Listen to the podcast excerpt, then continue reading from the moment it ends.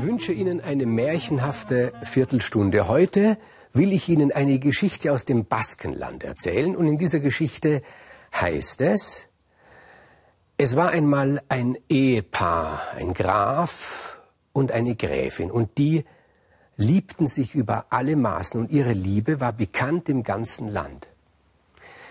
Eben deswegen, weil sie in ihrer Liebe dennoch die Welt nicht vergaßen, was ja oft der Fall ist. Da sind zwei ganz aufeinander gerichtet, lieben sich und vergessen die Welt um sich herum. Und das war bei diesen beiden eben nicht der Fall. Sie wollten allen Menschen zeigen, wie man sich lieben kann.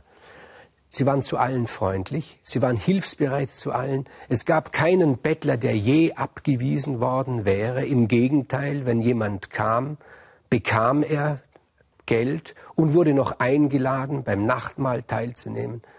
Hatten sie keine Unterschiede zwischen arm und reich. Immer war ein Fest. Gäste kamen. Und obwohl das Schloss, ihr Schloss, weit außerhalb von aller Zivilisation, weit weg von den Dörfern und den Städten war, war es doch so etwas wie das Zentrum im Lande, weil so viele Leute hingekommen sind. Und immer war es lustig und immer war es interessant und immer tat es den Leuten im Herzen wohl, den Graf und die Gräfin zu besuchen. Sie bekamen zwei Kinder, einen Sohn und eine Tochter. Und sie dachten sich, unsere Kinder, die sollen so werden wie wir. Das denken sich ja fast alle Eltern. Sie sollen freundlich werden, sie sollen hilfsbereit sein, sie sollen keinen Bettler davon schicken und sie sollen Feste feiern, sie sollen das Leben lieben. Und die Tochter entwickelte sich ganz nach diesen Wünschen der Sohn allerdings weniger. Der Bub, der ging einen exzentrischen Weg von allen Anfang an. Er war so etwas wie ein kleiner Kauz. In der Zeit, in der Kinder Fragen stellen, stellte er nie eine Frage. Und wenn man ihn etwas fragte, dann gab er keine Antwort. Er redete überhaupt nicht mit den Leuten. Es schien so, als interessiere er sich nicht für die Menschen. Die Diener, die waren damit natürlich höchst unzufrieden, weil das jeder spielt gern mit einem Kind und dieser Bub, der machte keine Anstalten mitzuspielen. Die Eltern waren ein wenig besorgt, aber nur ein wenig, denn sie wussten ja, was er den ganzen Tag trieb. Er kam zum Beispiel selten zu den Terminen innerhalb der Familie, das heißt zum gemeinsamen Mahl mittags oder abends. Er war meistens im Stall bei den Tieren. Und die Diener, die Knechte beobachteten ihn dort und sie erstatteten Bericht an die Eltern. Sie sagten, ob ihr das jetzt glaubt oder nicht, es hat den Anschein, als ob er mit den Tieren spricht, aber nicht so, wie wir mit den Tieren sprechen. Wir sprechen ja auch mit den Tieren.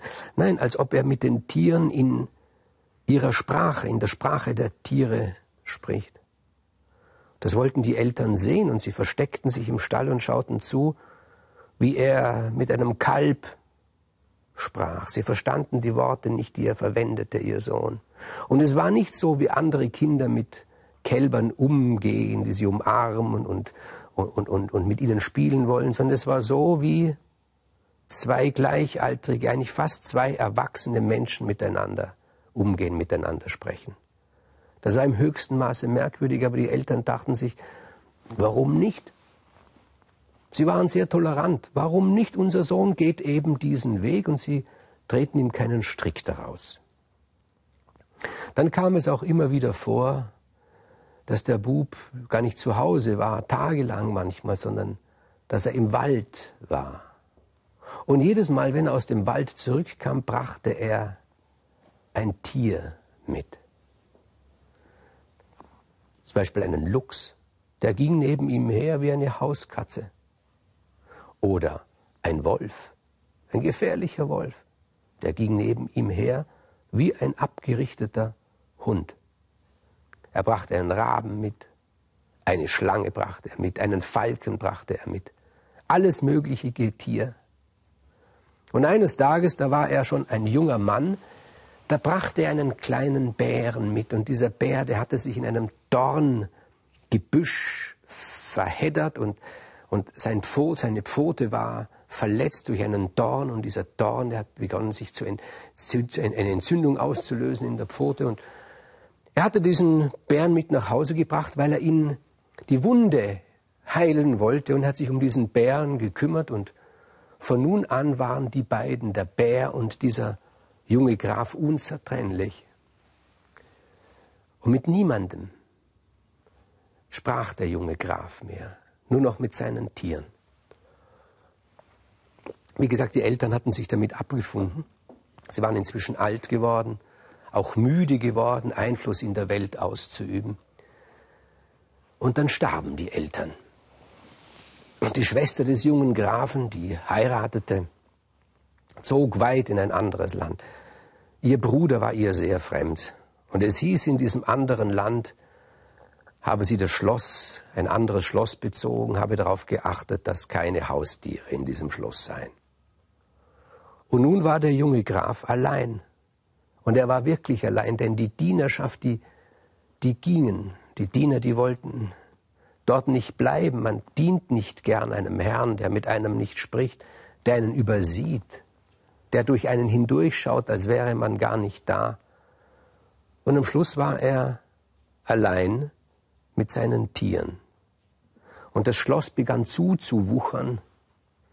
Und in diesem Gestrüpp, das um das Schloss herum wucherte, da waren Hunderte von Vögeln, waren kleines Getier, die alle, alle Tiere kamen in dieses Schloss. Und das Merkwürdige war, wenn sie sich dem Schloss näherten, dann wurden sie friedlich. Der Wolf ging neben der Wildkatze und neben dem Schaf. Alle Tiere kamen zu diesem Schloss. Und der Graf, der nahm sie auf. Und da merkte man erst, wie weit entfernt tatsächlich das Schloss von aller Zivilisation war. Niemand kam mehr zu Besuch, manchmal ein Wanderer, der betrachtete neugierig, was dort vor sich ging. So lebte der Graf mit seinen Tieren auf diesem Schloss. Und immer wieder geschah es, dass eines der Tiere zu ihm kam, zum Beispiel der Fuchs, und sagte, hör zu, mein Freund, es hat angeklopft bei mir, ich werde abgeholt. Und der Graf sagte, wer hat bei dir angeklopft? Und wohin wirst du abgeholt? Und der Fuchs sagte, der Tod der Tiere hat bei mir abgeholt, er will mich ab, der Tod der Tiere hat bei mir angeklopft, er will mich abholen ins Paradies der Tiere. Da war der Graf traurig und der Fuchs sagte zu ihm, weil du immer so gut zu mir warst, weil du dir die Mühe genommen hast, meine Sprache zu erlernen. Deshalb Schneide mir von meinem Schwanz ein Büschel Haare ab, das will ich dir als Erinnerung an mich schenken. Und dann verabschiedete sich der Fuchs und ging mit dem Tod der Tiere ins Paradies der Tiere. Und auf dieselbe Art und Weise verabschiedete sich der Falke und der Falke sagte, nimm eine Klaue von mir. Und der Rabe sagte, nimm einen Flügel von mir. Und der Wolf sagte, nimm ein Auge von mir. Und die Schlange sagte, nimm einen Giftzahn von mir. Und so verabschiedete sich ein Tier nach dem anderen und ging mit dem Tod der Tiere ins Paradies der Tiere. Und dann war der Graf allein mit seinem Bär. Und er war schon alt geworden. Und der Graf, der achtete die Gepflogenheiten der Menschen nicht. Das heißt, er achtete nicht auf Kleidung und wenn man von weitem die beiden sah, den Bären und den Grafen, wie sie ihren täglichen Spaziergang machten, dann konnte man sie von hinten kaum mehr unterscheiden. Man konnte nur schwer sagen, wer ist der Bär, wer ist der Graf. Und da klopfte es eines Tages an der Tür des Grafen. Und es war diesmal nicht der Tod der Tiere, sondern der Tod der Menschen. Und er sagte, Graf, es ist Zeit, ich hole dich ab. Und der Graf sagte, du holst mich ab, viel zu früh holst du mich ab. Was soll mein Bär denn tun ohne mich? Und der Tod sagte, es tut mir leid, darauf weiß ich keine Antwort. Das ist nicht meine Aufgabe, darüber nachzudenken. Meine Befugnisse reichen nicht so weit. Ich kann nur sagen, folge mir. Und dem Graf blieb nichts anderes übrig, als dem Tod der Menschen zu folgen. Und da gibt es zwei Wege. Zunächst der erste Weg vor die Himmelstür. Und dort war der Wächter der Himmelstür und er fragte Name. Und der Graf nannte seinen Namen und der Wächter schlug in seinem großen Buch nach und sagte, tut mir leid, da ist kein Eintrag. Das ist doch, das ist doch kaum möglich. Warst du niemals in deinem Leben gut zu irgendeinem Menschen? Hast du keinem Menschen ein gutes Wort gesagt?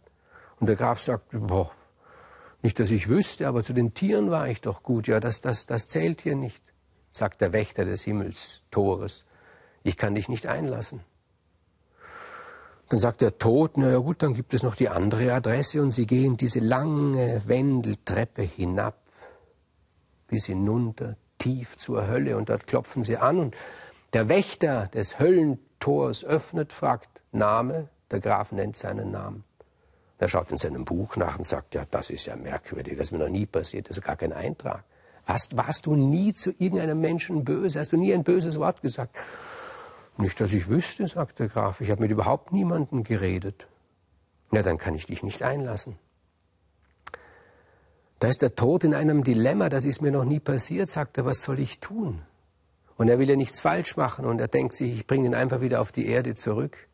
Vielleicht merkt es niemand. Vielleicht ist er ja dann dort in den letzten paar Jahren seines Lebens noch zu irgendjemandem bös oder gut, wer weiß. Und er setzt ihn ab zu Hause bei seinem Schloss und dort ist der Bär, der uralte, müde, kranke Bär. Da bist du wieder, mein Freund, sagt er. Und sie machen ihre Spaziergänge nun schwer, langsam nebeneinander hergehend. Und dann klopft es wieder an die Tür und es ist diesmal wieder der Tod der Tiere. Und er sagt, ich muss den Bären abholen. Was mache ich ganz allein auf der Welt, sagt der Graf, ohne dich. Und der Bär sagt, hör zu, all diese Dinge, die die Tiere dir geschenkt haben, also die Haarbüschel, des Fuchses, die Ohrenbüschel des Luchses, der Flügel des Raben, die Klauen des Falken, der Giftzahn der Schlange. Wir nähen die alle zusammen, verweben die zu einem Mantel, und in den Mantel hüllst du dich, und vielleicht drückt der Tod der Tiere ein Auge zu. Vielleicht ist er nicht gar so bürokratisch wie der Tod der Menschen, und er nimmt dich mit ins Paradies der Tiere. Und so haben sie es gemacht. Sie haben einen weiten, großen, weichen, warmen Mantel, gewoben aus all diesen Erinnerungsstücken. Und dann kam der Tod der Tiere und er hat tatsächlich ein Auge zugedrückt. Und er hat den alten Grafen gemeinsam mit dem alten Bären ins Paradies der Tiere geführt. Man weiß dort nicht sehr viel, aber hieß es, als die Toren sich öffneten, da standen die Tiere alle Spalier. Und sie haben den Grafen empfangen, weil er sich in seinem Leben die Mühe gemacht hat, all ihre Sprachen zu verstehen und zu sprechen.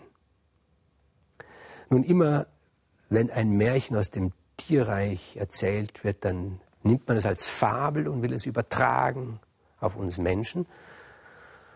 Und ich fordere Sie auf, das zu tun, aber seien Sie sich doch bewusst, Sie können die Wahrheit vielleicht finden, aber wahrscheinlich nicht die ganze. Und das ist ja unter Umständen das Schönste daran, dass immer ein letztes Rätsel bleibt.